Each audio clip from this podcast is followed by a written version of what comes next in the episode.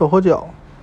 手和脚也在宣告着怀孕的事实。你感觉自己全身浮肿，连手和脚踝也不例外，所以他们也需要得到最好的护理。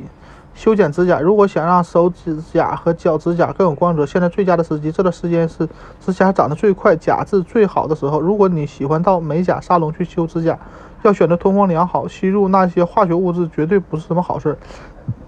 因为你现在需要为两个人的呼吸，即使不考虑严重后果，那种味道也很容易让你恶心。修指甲、修剪指甲时要确保美容师不要按摩你的脚踝和脚后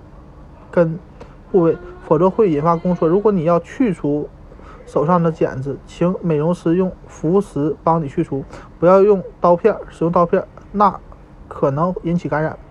而且去除的茧子越多，长得也会越多。如果你担心普通的指甲油的气味，可能选择无毒指甲油和无毒洗甲水。市场上这两种已经越来越多了。至于效果持久和光疗美甲或重脚。目前并未证实对孕妇有风险，怀有风险，但操作不当会持确实会对皮肤造成造成伤害，因为有时用来烤干甲油胶的光疗灯会放射出紫外线，这种紫外线也会也被用于人工日光浴，并认为与过早过早老化和皮肤癌有关，而且可能导致孕期手部出现斑点。如果你要做光疗美甲，可以请美甲师给你一双特制的手套，盖住手部，只留指甲接触紫外线，或选择那些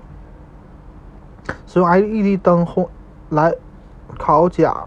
烤干甲油胶的和的美甲沙龙。明智的做法还包括征得医生同意之后再去做光疗美甲，尤其当你有定期。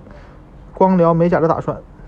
美甲时使用的丙烯材料尚没有证证据证明其危害性，但相信你知道它的副作用之一之后，一定会减少使用。产后也是一样，它不仅有强烈的刺激气味，还容易诱发甲状感染。不过孕期你可能不需要这种丙烯材料来使指甲变长变厚，因为指甲已经长得够快了。